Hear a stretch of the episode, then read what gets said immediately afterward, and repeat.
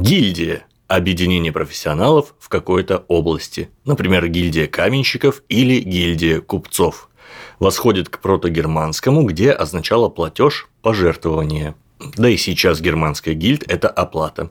Связано это с тем, что в средние века, когда гильдии были популярны и значимы, чтобы в них вступить, нужно было платить немаленькие взносы.